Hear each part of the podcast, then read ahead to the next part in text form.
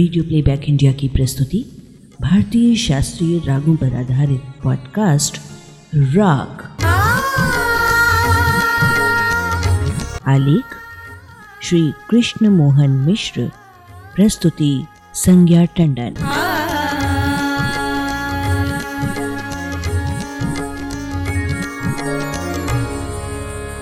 आज के अंक में फागुनी परिवेश में राग काफ़ी में गाई हुई कुछ ठुमरी होरी गीतों और उनके गायकों की चर्चा।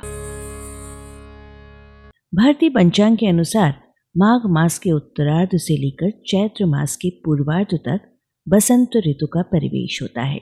ये शीत ऋतु के अवसान का और ग्रीष्म ऋतु के आगमन की अनुभूति कराने वाला समय होता है। इन दिनों प्रकृति में भी मन भावन परिवर्तन परिलक्षित होने लगते हैं।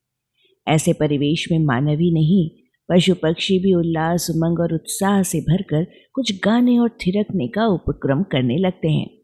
भारतीय संगीत में होली गीतों को विशिष्ट स्थान प्राप्त है। ध्रुवपद शैली में धमार गायकी से लेकर ख्याल और ठुमरी गायकी तक इस रंग बिरंगे पर्व का उल्लास देखते ही बनता है। इन गायन शैलियों में श्रृंगार रस के अनेक चित्रों का दर्शन होता है। यहाँ तक कि ठुमरी का एक प्रकार तो होरी या होली के नाम से ही जाना जाता है।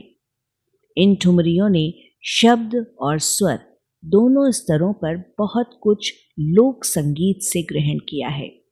आज के अंक में हम ठुमरी अंग की होली या होरी गायन शैली के कुछ रंगों की चर्चा कर रहे हैं आपसे।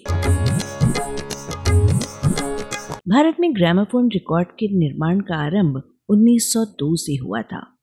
सबसे पहले ग्रामोफोन रिकॉर्ड में उस समय की मशहूर गायिका गौहर जान की आवाज़ थी।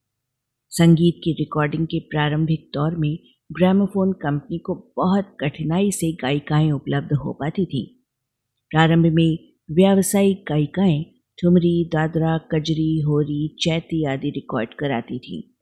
1902 से गौहर जान ने जो सिलसिला आरंभ किया था 1910 तक लगभग 500 व्यावसायिक गायिकाओं ने अपनी आवाज़ रिकॉर्ड करवाई। इन्हीं में एक किशोर आयु की गायिका अच्छन बाई भी थी, जिनके गीत 1908 में ग्रामोफोन कंपनी ने रिकॉर्ड किए थे। अच्छन बाई के रिकॉर्ड की उन दिनों धूम मच गई थी। उस दौर में अच्छन बाई के स्वर में बने रिकॉर्ड में से आज कुछ ही रिकॉर्ड उपलब्ध हैं, जिनसे उनकी गायन प्रतिभा का सहज ही अनुभव हो जाता है। अच्छनबाई के उपलब्ध रिकॉर्ड में से एक में उन्होंने राग काफ़ी होरी को बहुत पुराने अंदाज में प्रस्तुत किया है। चलो होरी खेलिए ब्रिजराज परंपरागत होरी अथवा होरी गीतों में अधिकतर ब्रज की होली का प्रसंग होता है। श्रृंगार रस से अभी संचित ऐसी होरी में राधा कृष्ण की छेड़छाड़ ब्रज मंडल में अबीर गुलाल के उड़ते बादलों और मान मनोहार का चित्रण प्रमुख रूप से होता है। आज जिस दूसरी होरी के बारे में हम आपसे चर्चा कर रहे हैं, वो राग मिश्र काफ़ी में है। पूरब अंग की ठुमरियों में होली का मोहक चित्रण मिलता है। वरिष्ठ गायिका विदुषी गिरिजा देवी की गायी अनेक होरी हैं, जिनमें राग काफ़ी के साथ साथ होरी के परिवेश का आनंद भी प्राप्त होता है। बोल बनाव से गिरिजा देवी जी गीत के शब्दों में अनूठा भाव भर देती हैं। गिरिजा देवी का जन्म 8 मई उन्नीस सौ उनतीस को कला और संस्कृति की नगरी वाराणसी में हुआ था। पिता रामदेव राय जमींदार थे और संगीत प्रेमी भी। उन्होंने पाँच वर्ष की आयु में ही गिरिजा देवी के संगीत शिक्षा की व्यवस्था कर दी थी। गिरिजा देवी के प्रारंभिक संगीत गुरु पंडित सरयू प्रसाद मिश्र थे। नौ वर्ष की आयु में पंडित श्री चंद मिश्र से उन्होंने संगीत की विभिन्न शैलियों की शिक्षा प्राप्त करना आरंभ किया। गिरिजा देवी का विवाह उन्नीस सौ छियालीस में एक व्यवसायी परिवार में हुआ था। उन दिनों कुलीन विवाहिता स्त्रियों द्वारा मंच प्रदर्शन अच्छा नहीं माना जाता था, परंतु सृजनात्मक प्रतिभा का प्रवाह भला कोई रोक पाया है? उन्नीस सौ उनचास में गिरिजा देवी ने अपना पहला प्रदर्शन इलाहाबाद के आकाशवाणी केंद्र से दिया। ये देश की स्वतंत्रता के तत्काल बाद का उन्मुक्त परिवेश था, जिसमें अनेक रूढ़ियाँ टूटी थी। गिरिजा देवी को भी अपने युग की रूढ़ियों के विरुद्ध संघर्ष करना पड़ा।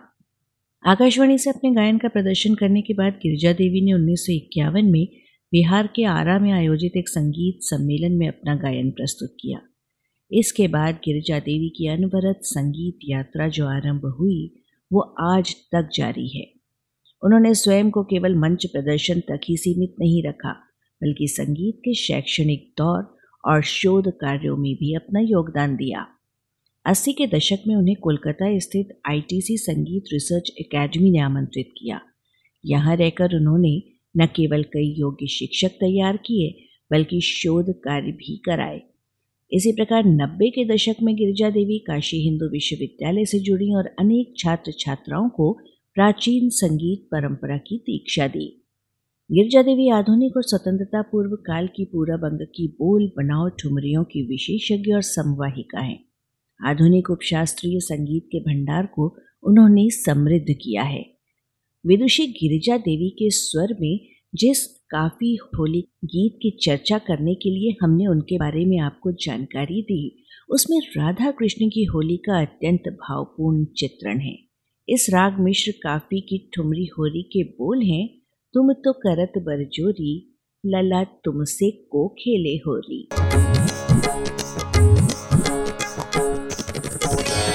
यद्यपि होली विषयक रचनाएँ राग काफ़ी के अलावा अन्य रागों में भी मिलती हैं, किंतु राग काफ़ी के स्वर समूह इस पर्व के उल्लास से परिपूर्ण परिवेश का चित्रण करने में सर्वाधिक समर्थ होते हैं। देश के सर्वोच्च नागरिक सम्मान भारत रत्न से अलंकृत सात दशक तक भारतीय संगीत आकाश पर छाए रहने वाले पंडित भीमसेन जोशी का भारतीय संगीत की विभिन्न विधाओं, ध्रुवपद, ख्याल, तराना ठुमरी भजन, अभंग आदि सभी पर समान अधिकार था। उनकी खरज भरी आवाज़ का श्रोताओं पर जादुई असर होता था। बंदिश को वे जिस माधुर्य के साथ बढ़त देते थे, उसे केवल अनुभव ही किया जा सकता है। आने तो उनके कंठ में दासी बनकर विचरती थी। भारत की इस अनमोल रत्न की आवाज़ में राग काफ़ी में एक होरी ठुमरी गाई गई थी, होरी खेलत नंद कुमार। और इस रचना के माध्यम से ब्रज की होली का यथार्थ स्वर चित्र उपस्थित हो जाता है। आप रस रंग से भीगी ये होरी ठुमरी ज़रूर सुनिए। अगले अंक में रंग गुलाल के उड़ते बादलों के बीच धमार का धमाल इस विषय पर बातचीत करने हम फिर आएँगे। तब तक के लिए दीजिए अनुमति। नमस्कार।